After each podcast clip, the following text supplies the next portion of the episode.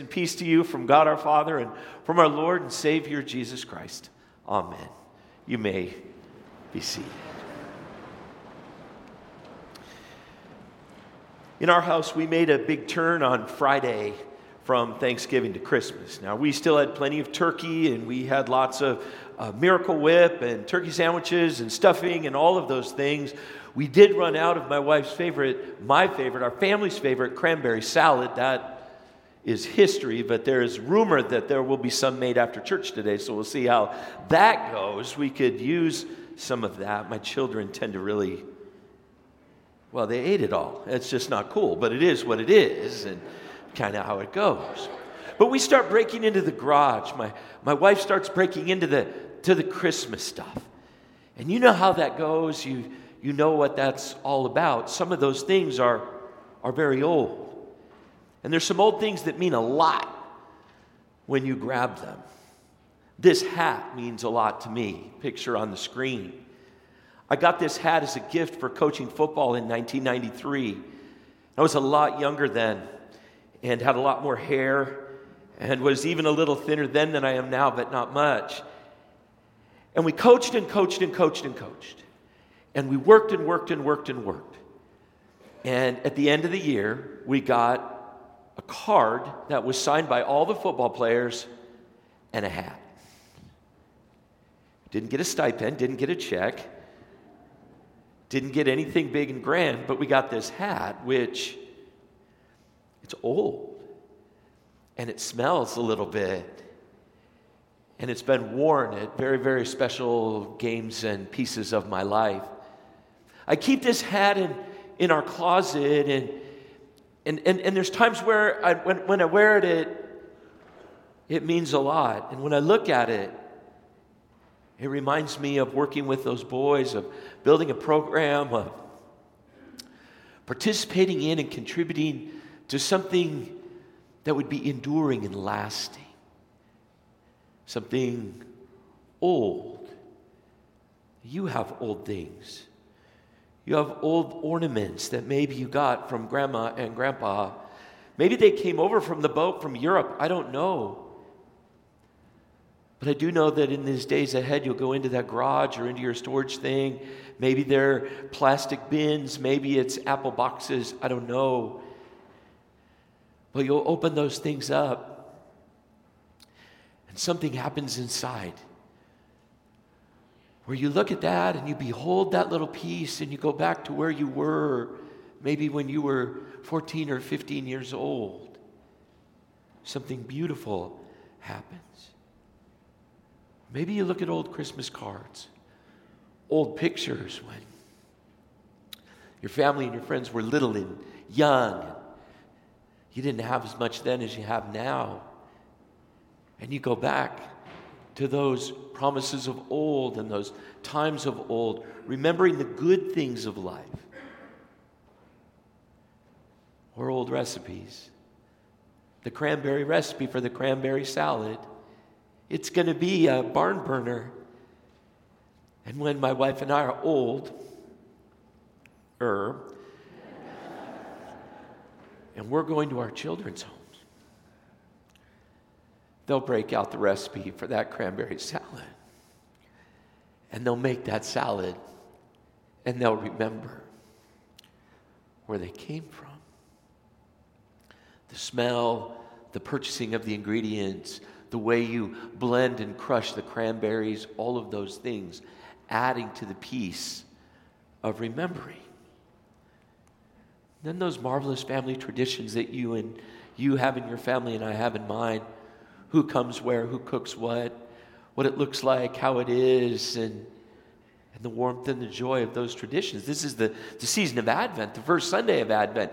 And this is kind of what we do in Advent. We go back a little bit and those old things, those, those, those old pieces of life and family, draw us into the story of our family and remind us who we are and where we've come from and why we are who we are today. And maybe even give us a sense of hope pushing forward into the future. I think those old things remind us of different times I like when we're able to, to pull those things out and go, I remember where this came from. I remember when we visited that national park and the Yellowstone ornament goes on the tree. And we're almost instantly transported back, remembering different times, being connected to the story of family and faith and life together. And somehow those old things take us back, speaking to our hearts that there's more than just here and now. That God did not beam us onto a planet without a context like Captain Kirk and Mr. Spock so we could fight bad aliens. We, we, we, we've come from somewhere and we're going to somewhere. And in the middle of that journey is blessing and hope and peace and people and family. There's more than just now. There's a whole string of events that help define us and make us who we are. And when I begin to think about that and I have those thoughts, I begin to think about the reality that God is always molding and shaping us. The creative hand of God is upon your life, even here and now, as He uses His Word and His Spirit. The beauty of this sanctuary, the hymns, the music, the preaching, the prayers, all to form you. So that where you're at now, when you leave the sanctuary this morning, you take that next step into the future and that next step into the future. And there's something beautiful and rich and meaningful about the life and the context that you have in Jesus. Those old things take us back like an angel from your grandma on top of your Christmas tree. The Lord's promises go back. The promise that Katie read from Jeremiah chapter 31, that promise goes back way, way, way before Jesus. Jeremiah speaking into a difficult context. But these words, the days are coming, declares the Lord, when I will fulfill the good promise I made to the people of Israel and Judah. In those days and at that time, I will make a righteous branch sprout from David's line he will do what is just and right in the land. In those days, Judah will be saved, and Jerusalem will live in safety. This is the name by which it will be called the Lord, our righteous Savior. Harkens back to the words of the Old Testament when God came down to his people and he said, I will be your God and you will be my people. He made that covenantal promise he said, of all the things in your life that you're going to build upon, of the foundation of who you are and what you're all about, just remember that this covenant, this promise, I will be your God and you will be my people, is going to be fulfilled with the coming of a Messiah. And you're going to know him when you see him. He's on the way. Jeremiah was speaking to a people who were struggling. They were out of their homeland when the Lord said, when they went to the Lord and said, When are you gonna, when, when are we gonna go home? It's gonna be a touch and go. And the Lord said, Nope, you're gonna be here for a while. And you can go back to the promise of Abraham where God said, I will give you land and cattle and crops and children. And they're saying, wait a minute, the covenant was tied to, to the land, and now we're out of the land. So where's God and what's God doing? And in some cases, families were split up. Grandma and grandpa stayed there, and the working people and the smart people and the connected people and the educated people went away into captivity. People like Daniel, Shadrach, Meshach, and Abednego, they were up and away. And because their faith was so tied to their temple, being away from the temple was tantamount to being far away from God. And Jeremiah spoke in a turbulent time, in a difficult time, a time where everything was not all laid out beautifully and perfectly. And he said, Don't forget where you came from, where you're at, and where you're going. God is with you, He is your God, and you are His people. And I wonder what you hear in this moment in the context of your life. I don't know about everyone, but I'm a little tired of being tired. I'm a little tired of having to make more decisions in a day than I was wired by God to make. And I'm tired of second guessing myself and other people and trying to figure that out. I'd like to figure out how the whole thing's going to end here and, and how the pandemic and all that's going to go away so I could get on the jet of first class when this thing lands. But God spoke to Jeremiah in a different way than he speaks to me, and I'm a little tired of being tired. And going right along with that, I'm a little sick of being sick. And I'm sick of people struggling and hurting, not just physically, but emotionally, being worn out in their hearts and their souls, and yet having lives to live in the context of Orange County with the busyness that is there and the tasks that need to be accomplished.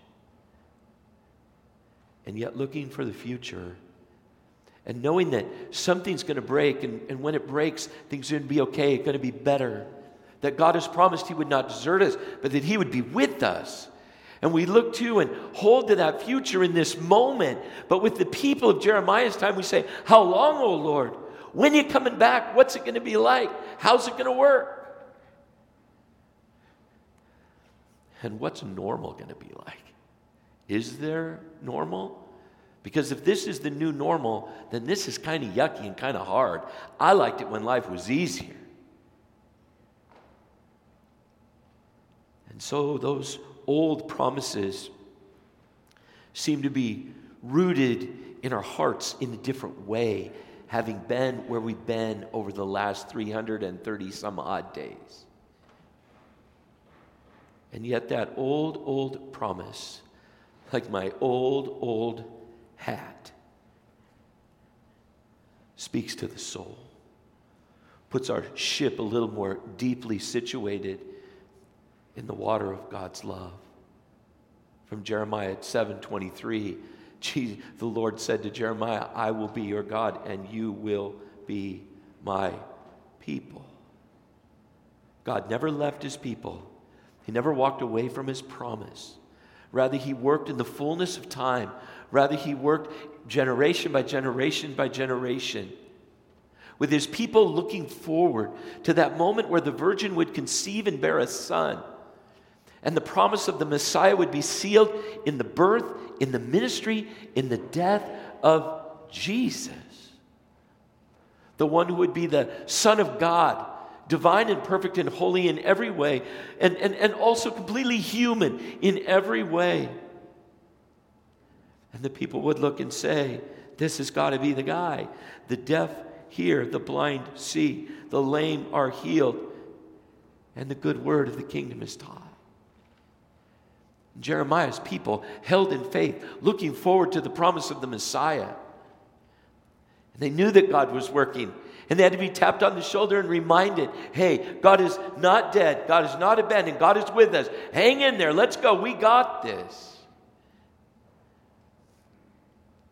And we have the privilege and the honor in our context of life to be able to look back, to have ornaments and icons, to have stories and legends of family and friends, to look back and say, God has been faithful. He kept his promise to bring peace with God through his Son, Jesus Christ, our Lord born in a stall, laid in a manger, was God's promised one. That Jesus, the Messiah, the Savior of the world. An old promise made new for us this morning as the Spirit breathes the words of Jeremiah upon God's people here and now in Orange, California.